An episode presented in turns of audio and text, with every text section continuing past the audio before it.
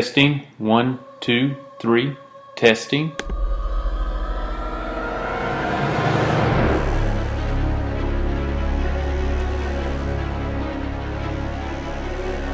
Hello? Is anyone out there? Is anyone out there?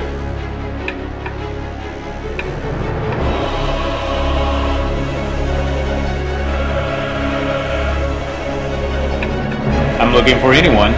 Anyone? Please, anyone, respond.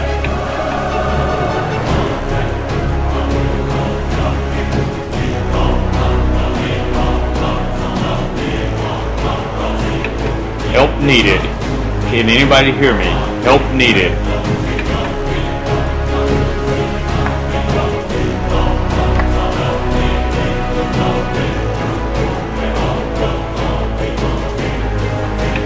If you can hear, please respond. Please respond.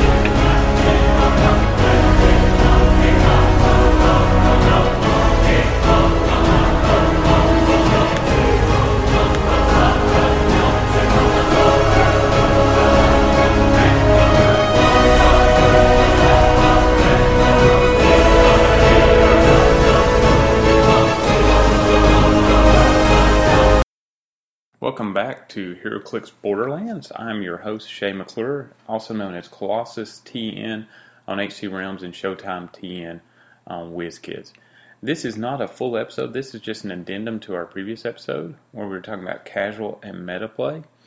Uh, I just wanted to give a better idea of what meta play would be in a casual environment and what casual play would look like, uh, what we would actually, at least I would determine as casual play. Uh, metaplay, the easiest way to describe it is the use of characters for maximum efficiency, not caring what universe they come from or what comic book, and just putting them together to create a team that has synergy, that has the best chance to win, and causes the most problems for your opponents. Uh, casual play would be defined as putting together teams in order to fulfill some kind of comic book or theme environment and to kind of use those to play out uh, scenarios in your mind or put together some uh, comic book accurate matchups. Now, in metaplay, the easiest way to describe it would be the use of resources. Resources were used, I believe, in the beginning to bring a little flavor, but now they're being abused. I won't say abused, but used to their maximum potential in the meta environment. There's several resources out there: Pandora's Box, JLA Teleporter, Avengers Roundtable, the Quinjet, all those are big meta plays, and if they showed up in a casual environment, I'm going to say a casual player would not enjoy it. One of the most abused, well, I keep saying abused, and that's a that would be a, casual term, a casual player's complaint against a meta player is that they abuse certain items such as a resource. One resource that I see that's being used a lot and has a huge, huge impact on the game are the use of these ID call-in characters. Now, an ID card is just a five-point card, and they have rarities just like your figures do, so some are harder than others. And they have the ability to call in a character that they're named after, like a Adam ID card can call in any character named Adam across universes for five points. Now, the call in does cost you to take one character, and actually, that character would have to take an action token at the beginning of the turn and can't have any others on it and then it would bring in that character for one turn, starting beside it. They can't go further than six squares away from that character. They can't pick up the character that brought them in, otherwise they disappear from the board. However, it brings some abuse techniques in on it, in that fact that those characters, when they come in, can do an action, and the ability to bring in a character that can do a very powerful action, even for one turn, can sway the balance for five points. That's like giving an extra uh, huge power to that figure, and it doesn't matter what click they're on; they can call it in as long as they're still alive. The uh, big thing that your opponent can do is score the if they can kill that character that gets called in in one turn before they disappear, then they do get the points for it. However, HeroClix players have been, become very good at being able to uh, cause those characters to disappear almost immediately after being called in. Now, if you showed up in your uh, casual environment with ID cards, and these ID cards are as I said, they're only five points, and since they're only five points, you can put a lot on a team inside a 300 point format. So if you showed up your at your venue with uh, ID cards and it's a casual night, uh, that's going to be frowned upon because that, to most players that would be part of the meta game unless you could have some kind of comic book accurate Marvel team up kind of theme, be able to explain it. And if you don't want to go into that kind of explanation, I say don't bring them. Uh, ID cards are very powerful. Uh, I went and looked at the latest WizKid Open. Let me pull it up on my computer. Uh, WizKids Open is a uh, regional event supported by WizKids. Uh, in this thread on HC Realms, they reported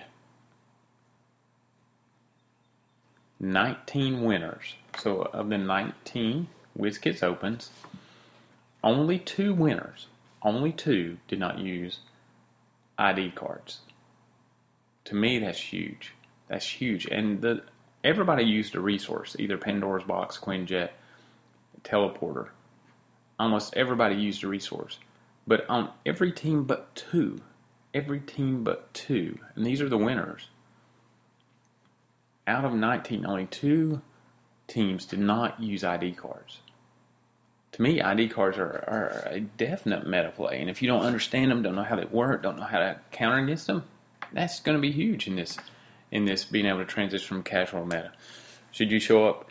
Is uh, the casual environment the best place to test out how how ID cards work? depends on um, depends on the venue you're going to.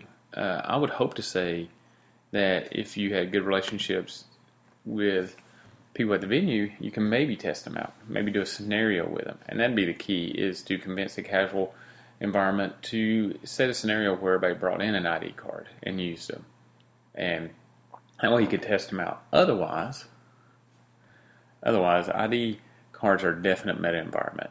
And understand that the meta environment is built around a 300 point team with limited three actions, power actions. Now, that being defined as a meta environment, and giving you an example of it, let me go ahead and define a casual environment. Casual environments are built more around uh, what uh, WizKids have as keywords. I find that casual environments are really built around scenarios or keywords, themed, teamed, you have to bring some kind of theme team. And usually their point bills are a lot higher than 300, 400, 500, so they can get certain theme teams on there. And a theme team is keywords. Every figure has keywords. Well, they have some keywords. Some have none or have one. But these keywords, if you put together figures with the all the same keywords, then you can get some bonuses. Uh, keywords, a what they call a generic keyword, which are keywords that are like monster, spy, just generic, vague, and go across universes. All they give you is a bonus to choose map. Well, in a casual environment, that's usually not a big bonus to be had because you know usually you're just playing on a map that the venue has. Very few people bring their own maps. I see the map choice is more huge in the competitive environment, and that'll be a later episode. But um, Another theme team bonus is in what we call name theme teams, such as Batman Family, uh, Gotham City. Some very specific keywords that if you can put them together into a team, then the bonus you get is um, not only map choice, that means your ability to go first. You get a, for every figure with that keyword, you get a plus one to your starting player roll. But on top of that, you get for every 100 points of the build, you get. Uh, and I might be butchering this explanation, but usually for the amount of uh, for that 100 point build, for every 100 points of the build, and for every character, you can get a theme team prob roll. Now that prob roll, you have to give an action token to a character. However, you have the ability to prob a attack or a yeah, you get a prob an attack. So that's huge. The ability to make somebody re-roll. So.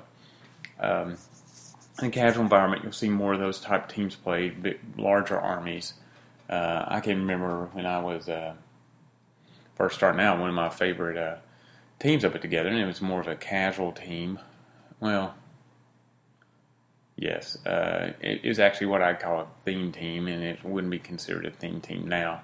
But I chose everybody that had Psychic Blast, and I put together this team of just pure Psychic Blast people because I thought at that time, Psychic Blast was the best power in the game. Range, uh, avoided uh, damage reducers, which the highest damage reducer was uh, impervious. So it, it, I didn't have to worry about anything, any kind of damage reducer.